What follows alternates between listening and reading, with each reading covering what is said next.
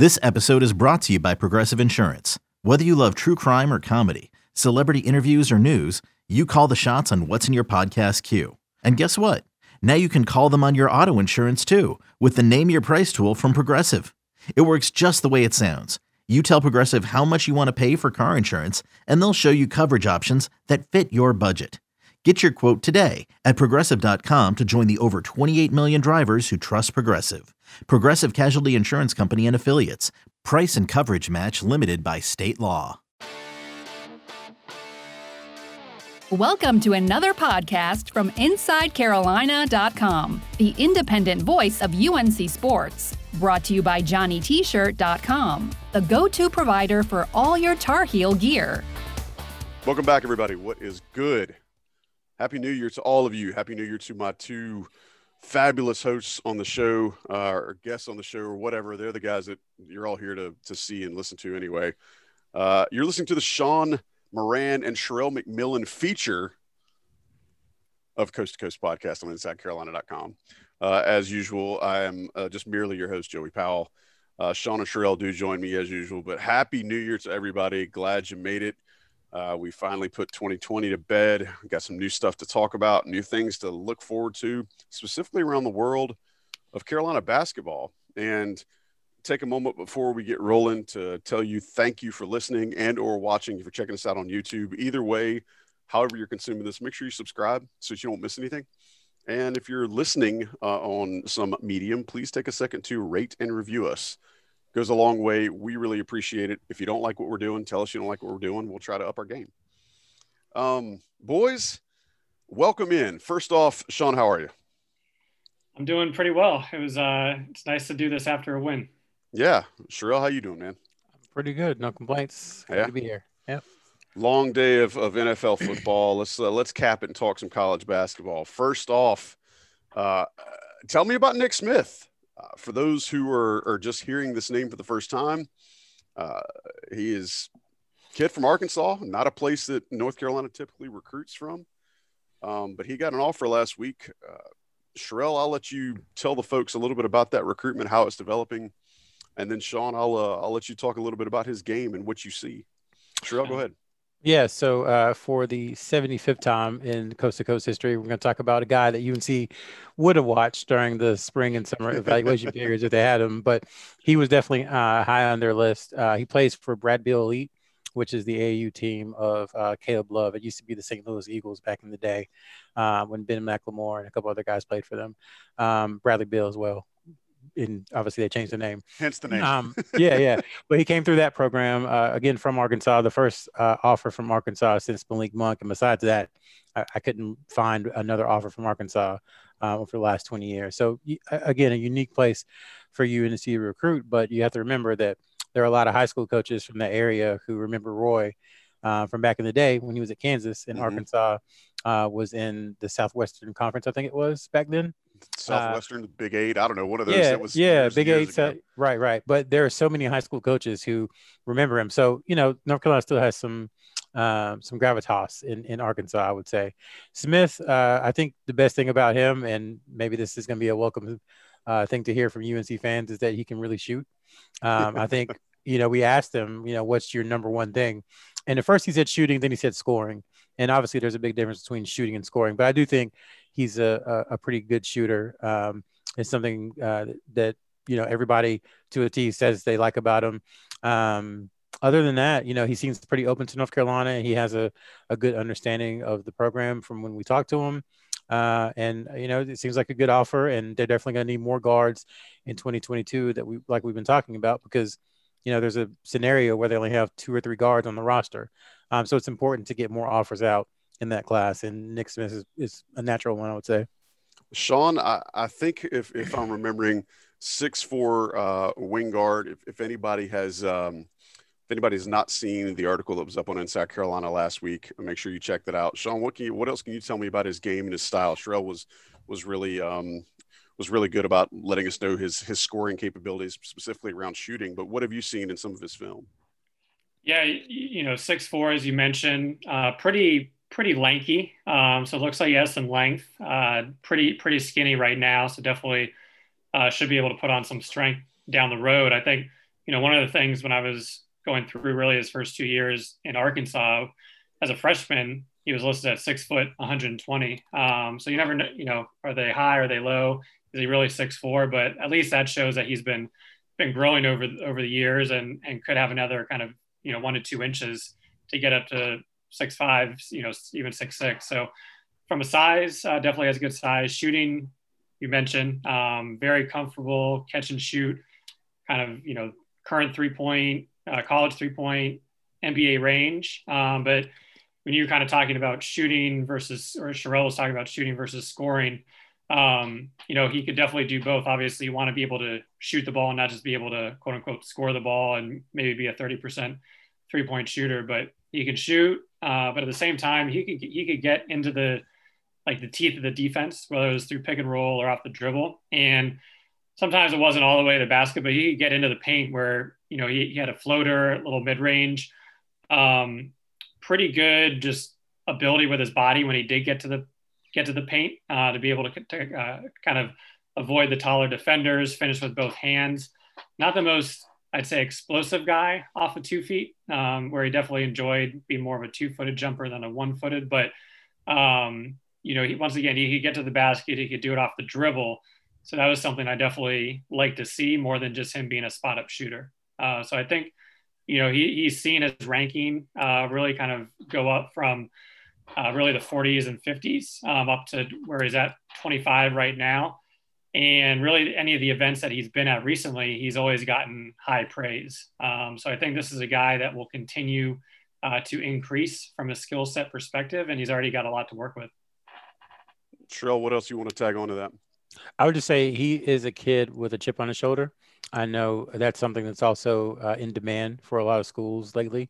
Um, but just talking to him on the phone, exchanging text messages with him, kind of getting to know his family, um, he definitely feels a, a, bit overlooked. And now that could be because there was no AAU basketball this past summer, and that would have been his big breakout. But I think from scanning some of the um, the lists, uh, the the rankings lists, and who's getting offers from where, I think he feels a, a, bit disrespected, and that's always a good thing for for players to have that extra motivation because you don't want to get someone who feels they, you know, that what they have wasn't earned. And I, I think he feels like everything he, he's gotten as far as offers that he's really earned and that he's had to take a, a harder road than most. So uh, I think that's something to watch for and that he seems like a, a pretty tough kid just in, you know, the beginnings of, of getting to know him. Sean, I know you love when I ask this. Got any player comparisons for for Nick Smith for our listeners and viewers? Um, I, I was trying to think in terms of, of player comparisons. Um, you know, from a Carolina perspective, nobody's kind of jumping jumping out right off the top of my head. I mean, go, maybe Sherrell can add add any Carolina players, but I think the fact that um, you know a mixture of the the shooting and the ability, you know, I don't to be honest, Hunter Sallis kind of jumped to my mind uh, mm-hmm. right right off the bat. I think a much better shooter, but a little bit of the ability to get into the the paint. Uh, definitely kind of a two guard that um, is a natural two guard that can handle the ball uh, as kind of a maybe a backup one or a guy that will be trying to play the one uh, more in the future. Um, shooting, I, th- I think not a comparison in that one, but in terms of style of play, a little bit I, to be honest, it was Hunter Sallis that was kind of popping in my mind. Um, but but yeah, I think you know we've talked about the UNC wings and how really the ones that have have been standouts have been the guys that can you know really shoot the ball, and obviously it helps to be athletic and get to the basket, but you don't need to have a lot of ISO capabilities with what you know how UNC's offense is running, and I think I think that could definitely be a fit with his shooting ability and his his skill off the dribble is just kind of an added bonus. So I kind of avoided that question, but um, that's all right. I, I, don't. I'm not gonna. I'm not gonna fight you on the Hunter Sallis comparison. I'm just. I need you to take somebody with a very small, narrow, and able to comprehend mind like myself, and show me. Uh, show me another picture so that I can get it. Um, and I appreciate you trying to humor me there. Um, all right, guys. Another million dollar question. Who's the next one to receive uh, uh to receive the the rose from uh, from Roy Williams and his staff. Sherrell, I'll go to you first.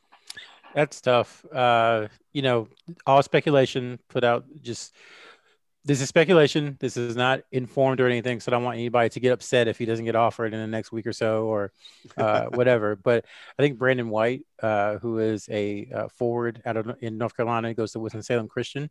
I think he's one who probably we should have on our radar. Uh, you know, we again we were talking in our our side uh, chat and you know me, Sean, and Ben, and, and, Rob Harrington, and I think we all kind of agreed that Smith was was the most likely candidate.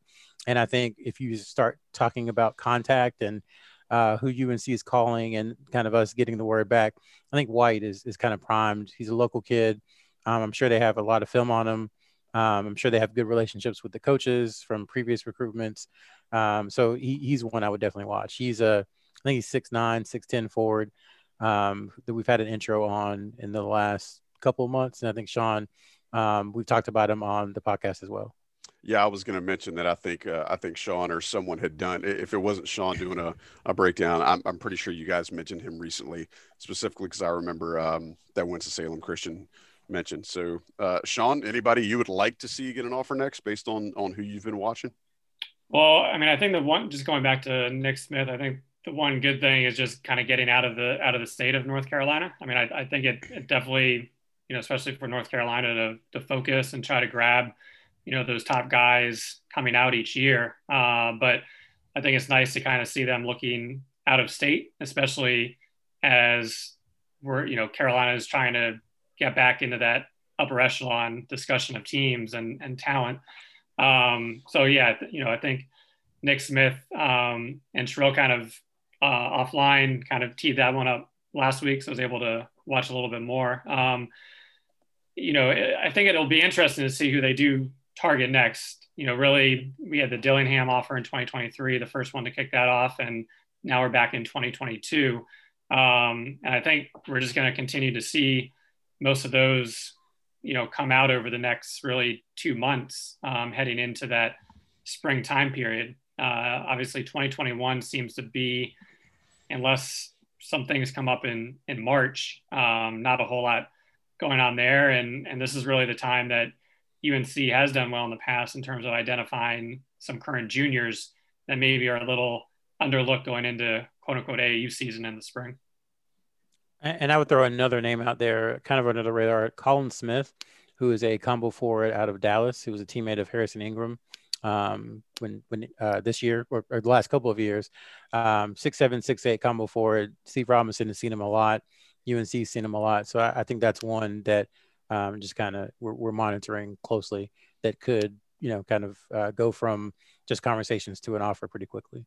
All right. Good stuff, fellas. Appreciate you bringing the noise there as always. Uh, it's good information to kind of keep uh, our listeners and viewers with their finger on the pulse of what's happening with regard to recruiting, potential prospects, uh, offers, you know, commits maybe down the line. Uh, we'll take a quick break before we pivot to looking towards uh, the current team, you know, looking back, but then also looking towards the current team's upcoming schedule. Want to make sure that I give some love to our friends over at Johnny T-shirt. New year, get you some new gear. Hit up johnnytshirt.com. Johnny T-shirt has been supporting Inside Carolina for a long, long time. We want to continue to support them right on Franklin Street, johnnytshirt.com. Now that we've gotten through the rest of the holidays, uh, you can actually start getting stuff. I think the the postal delivery system has actually gotten back normal. So Johnny T-shirt is going to be quick to get you your stuff. Go online, johnnytshirt.com. Don't forget, Inside Carolina premium subscribers get an extra 10% on top of that. So make sure you use that code when you're ordering. But the biggest thing, go to Johnny T-shirt, hit them up take care of them. They've been taking care of us, and we want to make sure that we send them uh, all of our business. Right now, we'll take a quick break, let some of the national guys run some of their commercial stuff, and then we'll get right back talking about the current team. Introducing the Two Way V4, where groundbreaking fuel cell technology meets fresh foam cushioning for the ultimate performance. With Fuel Cell, each step feels explosive, delivering unparalleled energy return. Paired with fresh foam, experience maximum comfort throughout the game. Its lightweight textile upper offers support and breathability without sacrificing agility. Whether you're hitting the clutch shot or locking down the opposition, the Two Way V4 gives you the tools to play at a high level. Learn more and purchase the Two Way for yourself at NewBalance.com. Hey, it's Kaley Cuoco for Priceline. Ready to go to your happy place for a happy price? Well, why didn't you say so? Just download the Priceline app right now and save up to 60% on hotels. So, whether it's Cousin Kevin's Kazoo concert in Kansas City, go Kevin, or Becky's Bachelorette Bash in Bermuda, you never have to miss a trip ever again. So, download the Priceline app today. Your savings are waiting. Go to your happy place for a happy price. Go to your happy price, Priceline. Thanks for sticking around. This is the Coast to Coast podcast on InsideCarolina.com. I'm Joey Powell. With me still, Sherrell McMillan, Sean Moran. You guys are bringing the thunder this week as they always do.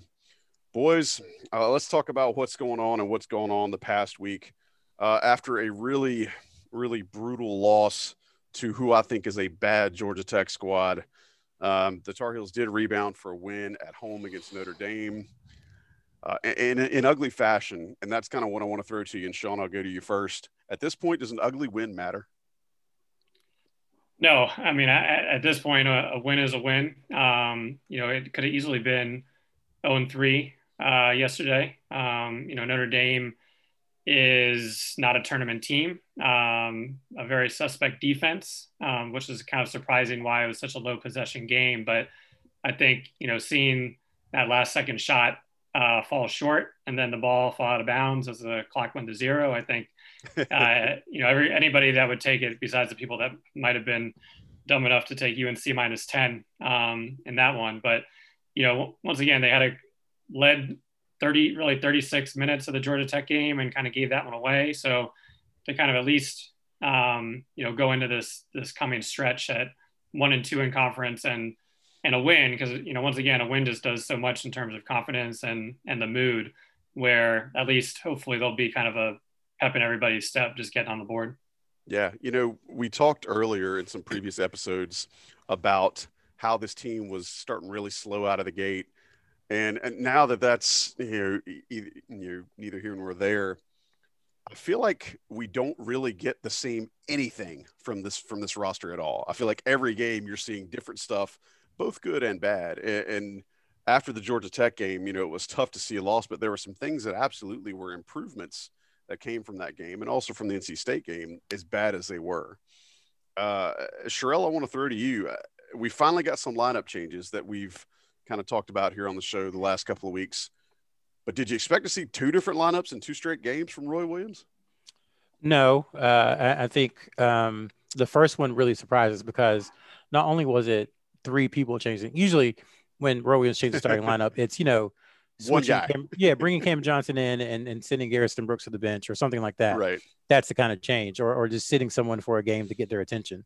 This was not only taking three people, but you know, three of your most experienced players or two of your most experienced players, and then your kind of prize recruit in the class. Um, so it, it, wasn't something done lightly, I don't think. And um, it usually comes around this time of year. There's usually one in kind of late December, and there's usually one kind of in early February. So the timing was was um, was familiar, but I, like I said, just the the amount of moves was surprising, and I think it it helped a little bit. Uh, but I think you know we'll talk about it, but it just comes down to the same root issue for this team, and until that improves, you know, you're just not going to see a vintage Carolina team. I think people have to readjust their expectations, not in what Carolina can be this season, though that's getting close. I think in what they look like, you're going to have to just realize this is not going to be anything near a, a vintage Carolina team. It's not even going to score at times like last year did. I mean, last season they scored what 98 points against Duke. They could run um, with people. Yeah. Yeah. They, yeah. And that's just not this team's DNA right now. I don't think it's going to be. This is going to be ugly basketball for the rest of the season. Um, it's going to be, you know, very uh, throwbackish to the 1980s with eight guys in the paint. And Carolina fans are just we're just going to have to accept it for at least I think the remainder of this year because that is their best way to win right now. You saw what Day'Ron Sharpe did uh, yesterday. Um, just a phenomenal game, and and that's their path to victory. You talked about you don't know what you know this North Carolina team can kind of do game to game, and Sean has said it the whole season. Offensive rebound, just the way they do that partly because they miss so many shots, but the way they're able to do that uh, just keeps them in games. And it's just going to look like this. So I think there needs to be an adjustment of expectation about how the product on the court is going to look. For our listeners that remember the uh, late 80s, early 90s Pistons and New York Knicks, uh, a lot of that comes to mind as far as just the brutality that happens in the paint with this team and them trying to to get on the board however they can. Uh, something kind of leading out from that that rot- uh, from the rotation and the the lineup changes. I feel like the bench is probably going to have to start getting uh, getting a little shorter. A- am I reaching here, Sean? Your thoughts on that? No, I mean I think it's been definitely good to see them just trying to figure out what can work and throwing a lot of different lineups and players out there. Because um, once again, you didn't go through the preseason, you didn't go through all the games to really figure out what people have. Uh, but at the same time, you know, UNC's function best when it's going really eight deep. Um, I don't think we know who those eight are right now, but at the same time, you know, for instance, against Georgia Tech, um, and not to pick on him, but I thought Kessler's minutes maybe were a little too much. Um, and maybe same thing against Notre Dame. Um, so I do think there's still, you know, Miami will probably see a lot of the same, but I, I think that as these different lineups are tested, that we will start to see the lineup shrink a little bit, and kind of your your puffs and and walkers are going to um, start to see their time decrease unless they do come in and you know are playing really well, and then they'll play more. But I think those two will be the guys that are are kind of seeing the short end of of the rotation uh, sometime soon. Sherrell, similar thought. I'll throw to you. I, I kind of feel like Kessler is going to end up being the odd man out, mainly because he got a late start due to some missing some practice during install periods. But then when you've seen Bacot have the production that he's had, uh, and Sean makes a great point about the the minutes that Kessler was getting when Bacot was having a great game, if memory serves. Uh, and then you see how Day'Ron Sharpe produced against Notre Dame this past weekend. Those two guys have been really shining. I think Roy Williams is probably going to defer to the fact that he has three years of, of work with Garrison Brooks. Makes me think that Kessler may actually end up kind of getting that limited exposure role. Uh, is it bad for him to, to be kind of pared back for now and, and reined in a little bit, or at least have his minutes trimmed until he, he figures it out or gets a little stronger or maybe just finds his niche? Yeah, I think that question is more of an individual question as opposed to a, a, a um, staff philosophy. I think with Kessler, I think you can see his confidence waning a little bit, and it's very hard to gain confidence when you don't play. Right. So I think for him, it might be a situation where you have to let him play through some mistakes, and maybe it, you know, uh, just side note, Mack Brown talked about uh, this weekend about how Saturday night the opt outs hurt UNC but in the long run, it was good for the program. And I think that is some of the the lessons that I think maybe Williams and the staff need to use with Kessler in that, you know, you anticipate him being there at least two years. Um, but you you have to you have to build him up a little bit and give him some confidence that he can come in and do some things, not just um, you know next year when some people are gone, but even this year. I mean, we've talked about it so many times over the years.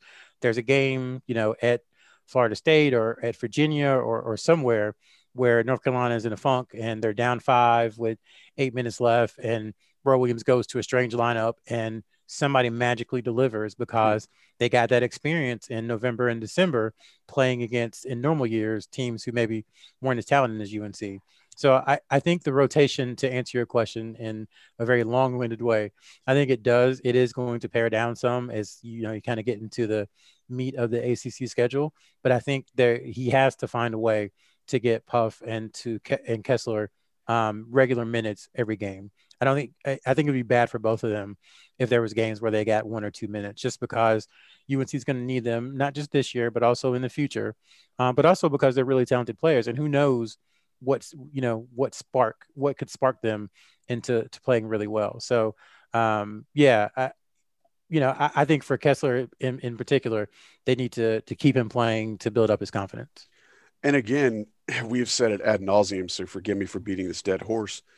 But this is just one of those years where, excuse me, missing so many games, you know, because of the later start of the season, really handicaps players like the two that you just mentioned, Sherrell, um, in Johnson and in Kessler. Uh, last thing I want to ask about specific lineup changes and the kind of the makeup of this team. We talked about, you know, just the the unbelievable uh, issue of uh, kind of I guess this was a problem of, of riches that UNC had with post players. And I'm starting to wonder now, looking at the statistical production, is it possible for UNC to get production out of two post players in the same game? And I just I don't see that. I know they're going to have to, but it just hasn't happened yet. Sean, tell me why I'm wrong. Well, I mean, I think Notre Dame. Well, once again, Notre Dame is a smaller team and definitely uh, on a defensive end, probably one of the worst teams in the ACC.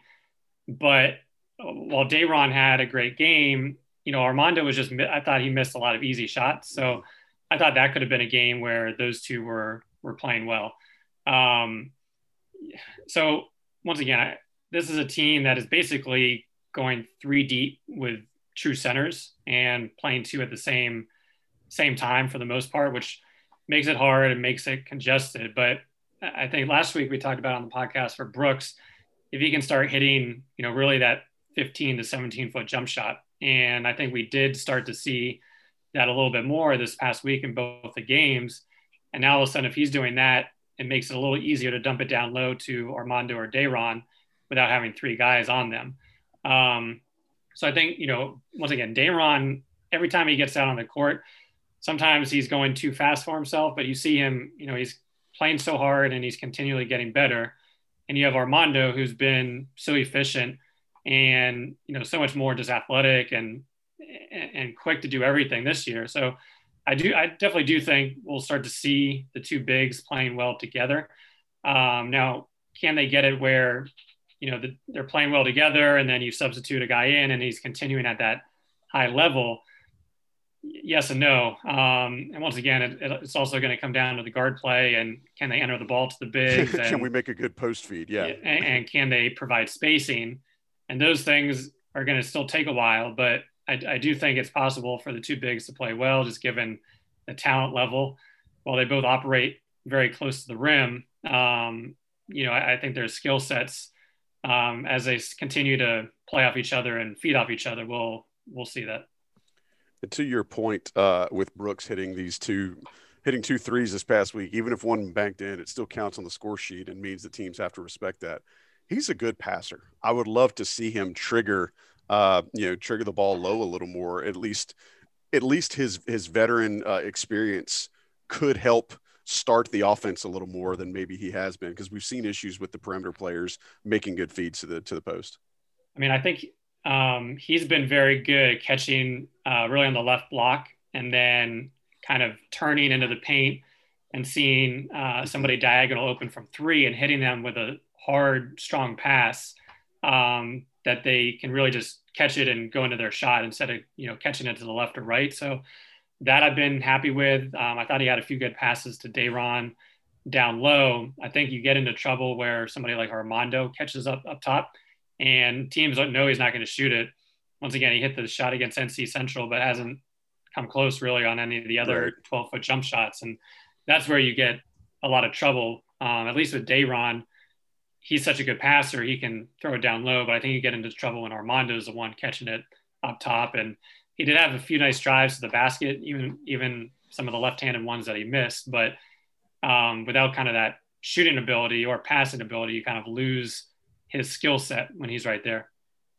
All right, so let's uh, before we put a bow on this show, let's look forward to Miami this week. Um, I'm going to assume that Chris Lykes is back just because I really want to watch him play, and I love seeing guys that are five foot nothing, you know, getting 30 points a game, which I fully expect him to get 30 points against the Tar Heels if he plays.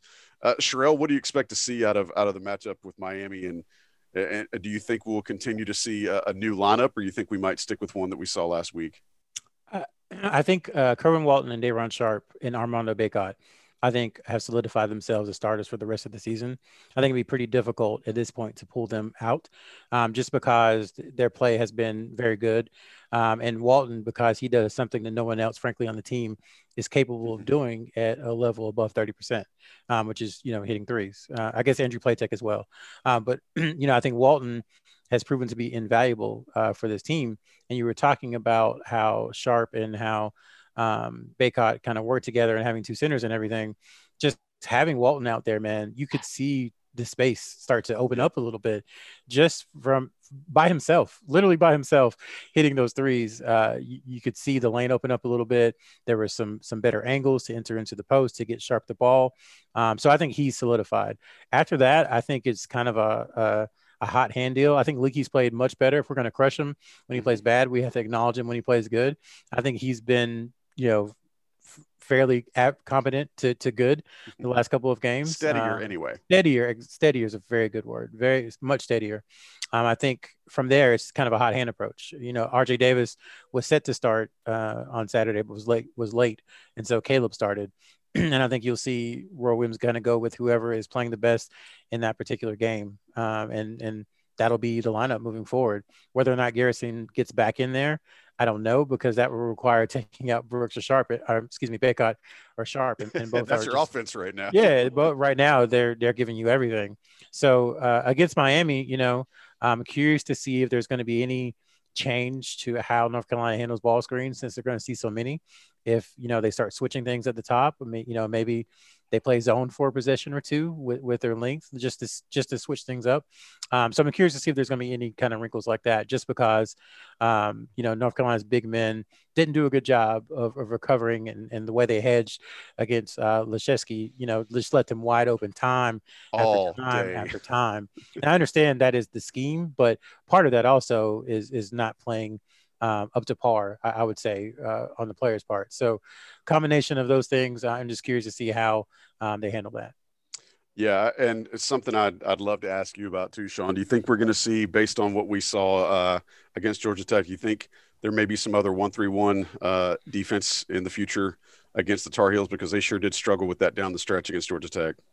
Yeah, I mean, I, I think we'll we'll see a lot of uh, a lot of zone going forward, and then on offense, just trying to involve the bigs and pick and roll, um, just because you know they've played it differently, but um, it, it's still still an issue when they're not able to stop the ball handler um, and kind of letting the offense dictate versus the defense dictating what's happening. Um, I think Miami, you know, from a talent perspective, they're in the very bottom tier of the ACC, in my opinion. Um, so this sh- should not be a loss. I know KenPom only has it as a three point game, but at the same time, they are getting some more players. They beat Purdue, which I still don't understand how they they, they did beat Purdue, given Purdue's lead on them. But um, I feel also feel like Jim Larrañaga also knows how to coach against uh, Roy Williams Always in terms has. of he knows the spots to pick on offense. He know you know on defense.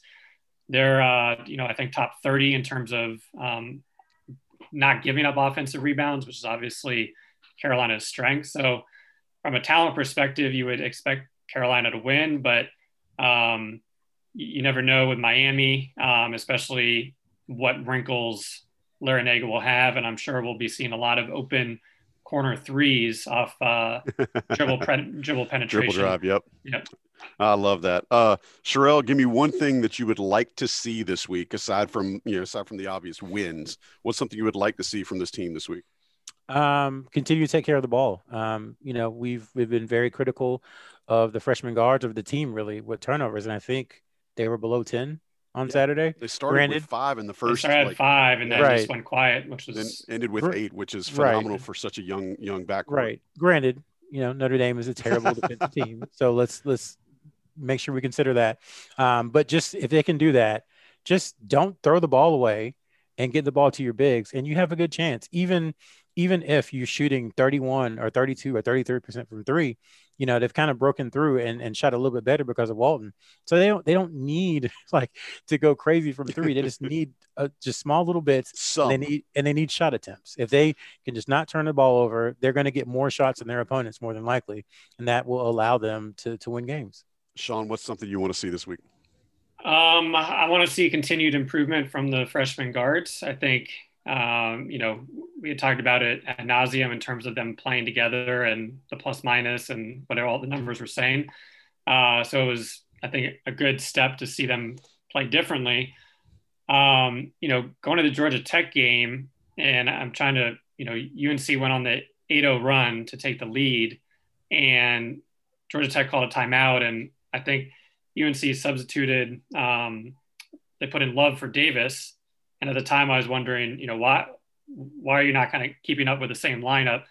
And then uh, kind of on the flip side against uh, Notre Dame, and I know Davis, you know, led the team in plus minus, but I thought Caleb had been playing well um, as Carolina was starting to come back. I think they were still down four, but I like what I was seeing from Caleb at the end, where he hit a jump shot. Um, he missed the pull up, but it was in and out. So I thought it was a, a good shot. Mm-hmm. And then he made the three pointer. Um, he, he followed the three pointer up by playing tough defense on Hubb.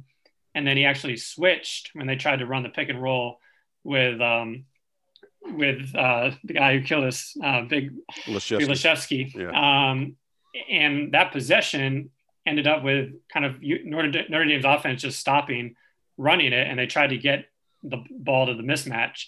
Ended up taking a fourth shot, and the ball went out of bounds um, for Carolina. So those few possessions, I thought Love played really well. Um, and once again, it's just can they continue to do that, knowing that okay, now you're the primary ball handler um, in the game, and you don't have to go back and forth with you know Love or Davis. And when they're in the game, can they just start to improve a little bit here and there? Um, not asking for a lot, but I think if you can get steady improvement, that'll that'll help in the long run.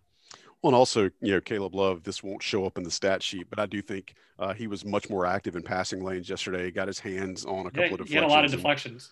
And, yeah, and I think that bodes well for him. If nothing else, keeping guys engaged, history will tell you, is most is more likely to help them break out of an offensive funk than than anything else. Um, and just you know, I'll throw in my own thing. I'd love to see the continued uh, stability of Leaky Black. I'd love to see him be able to build on hitting that game winner. I think that's obviously the biggest, uh, probably the biggest shot he's hit in in his career. So I'd love to see that continue to grow for him because I think the team, uh, the team can only get better as he continues to to stabilize. All right, Sherrell, you, you you seem to be telling me I've got some vibes here that, that you want to you want to throw one more bit of chum into the water for Sean before we yeah just just one last question. So we talked about the instability of the lead guards and some of the stability that Leaky Black has brought, and he was recruited to North Carolina initially as a lead guard, and he played some last year and started games at lead guard. So Sean, what do you think of? Uh, he played a couple minutes against Notre Dame at lead guard as well. So, what do you think of, of increasing hits minutes there to try and stabilize the position? I guess then the question goes to who, you know, assuming Walton is being paired with him, who's getting mm-hmm. that other other wing spot? And I think that you know that's the question. Um, in terms of Leaky running the point, first I've enjoyed him guarding the point. Um, you know, whether it was Kentucky or Georgia Tech or last game, I think he's done a pretty pretty good job because at times he's struggled on the wings, uh, but I, I, have thought he's done well defensively.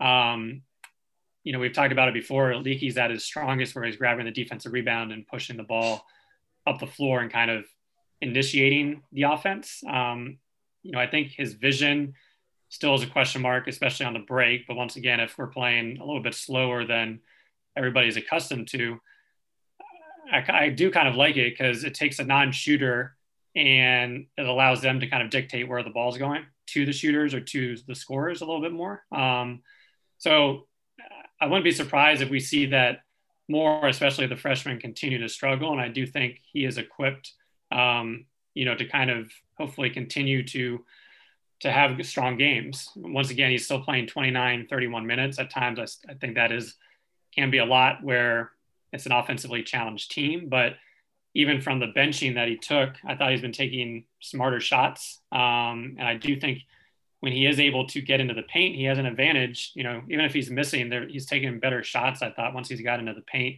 um, you know, on the little six foot six foot two guards just because of his size. So I, I, think UNC is trying to use him in different ways, and I think trying to see him um, at the point guard a little bit more. Uh, I definitely think that could you know could be positive for the team and the wings that are trying to get shots.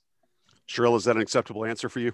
Yeah, I, I like the, the idea of, of initiator versus facilitator. I think it it it gives you a perfect insight into his strengths. Initiation versus facilitation. And that's not a shot at him or anything, but that's what he's good at. And I, I think that could really help UNC in stretches. I'm not saying to, to bench RJ Davis or, or Caleb Love permanently, but just in stretches, if, if maybe the other team is on a run and Carolina just needs to make sure they get into their stuff, uh, maybe you lean on a junior to be able to do that. Well, and if anything, you know, everything's better in moderation, right? You take a take a spot, just like uh, the staff does with the run and jump, or just like they do with anytime they they throw out a, a zone defense. It's just a little bit just to throw the other team off kilter. It, it works both ways. Uh, Sean, I love the uh, I, lo- I, love the analogy there. I appreciate you bringing that. Boys, any last thoughts before we uh, before we close up shop this week? Um, I'll go with my, my two thoughts, as, as always. One, do, do, do we need to make a segment like with a sounder I, I, and everything for, for, Sean's Sean's two cents before we go home? um, the first one is is Day'Ron. I, I think it's going to be interesting to see. Um, you kind of started to notice it, but Notre Dame didn't do a great job. But of teams trying to force him away from his left shoulder, everything he does mm-hmm. is pivot toward the left and kind of right hook or, or go. And you know, once again, teams are going to start to shade him differently. So it'll be interesting to see how teams do that and how he responds to that. But once again, I know, you know, he missed eight of 18, but the energy he played and the fact that he was the one who's dominating when UNC needed to come back was a great sign. And then um, I kind of skipped over the question earlier, so I'm just going to go to this. But you asked, you know, is there anybody you'd like to see uh, get a scholarship offer? And this one's probably kind of a a long shot, but uh, AJ Casey, who's a six eight kind of stretch four from Chicago, was a you know let's see what he's ranked right now. He's ranked uh, 21.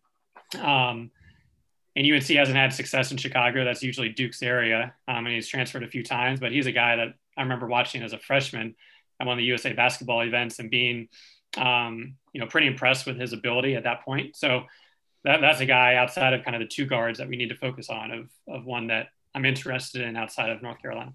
All right. Well, your two cents have been deposited into the bank of information for our listeners, and we appreciate it.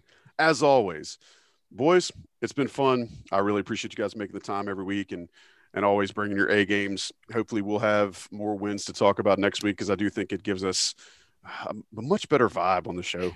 uh, but we appreciate you being here as always, Sean Moran, Sherrell McMillan great insight, great information. For those of you guys who are listening and or watching, we appreciate you being here too. Happy New Year to you. Make sure you rate and review the podcast. This has been Coast to Coast on InsideCarolina.com. We will catch you next time, as always. Late. Thanks for listening to another podcast from InsideCarolina.com. Brought to you by JohnnyT-Shirt.com. Where to go for your next Tar Heel gear purchase.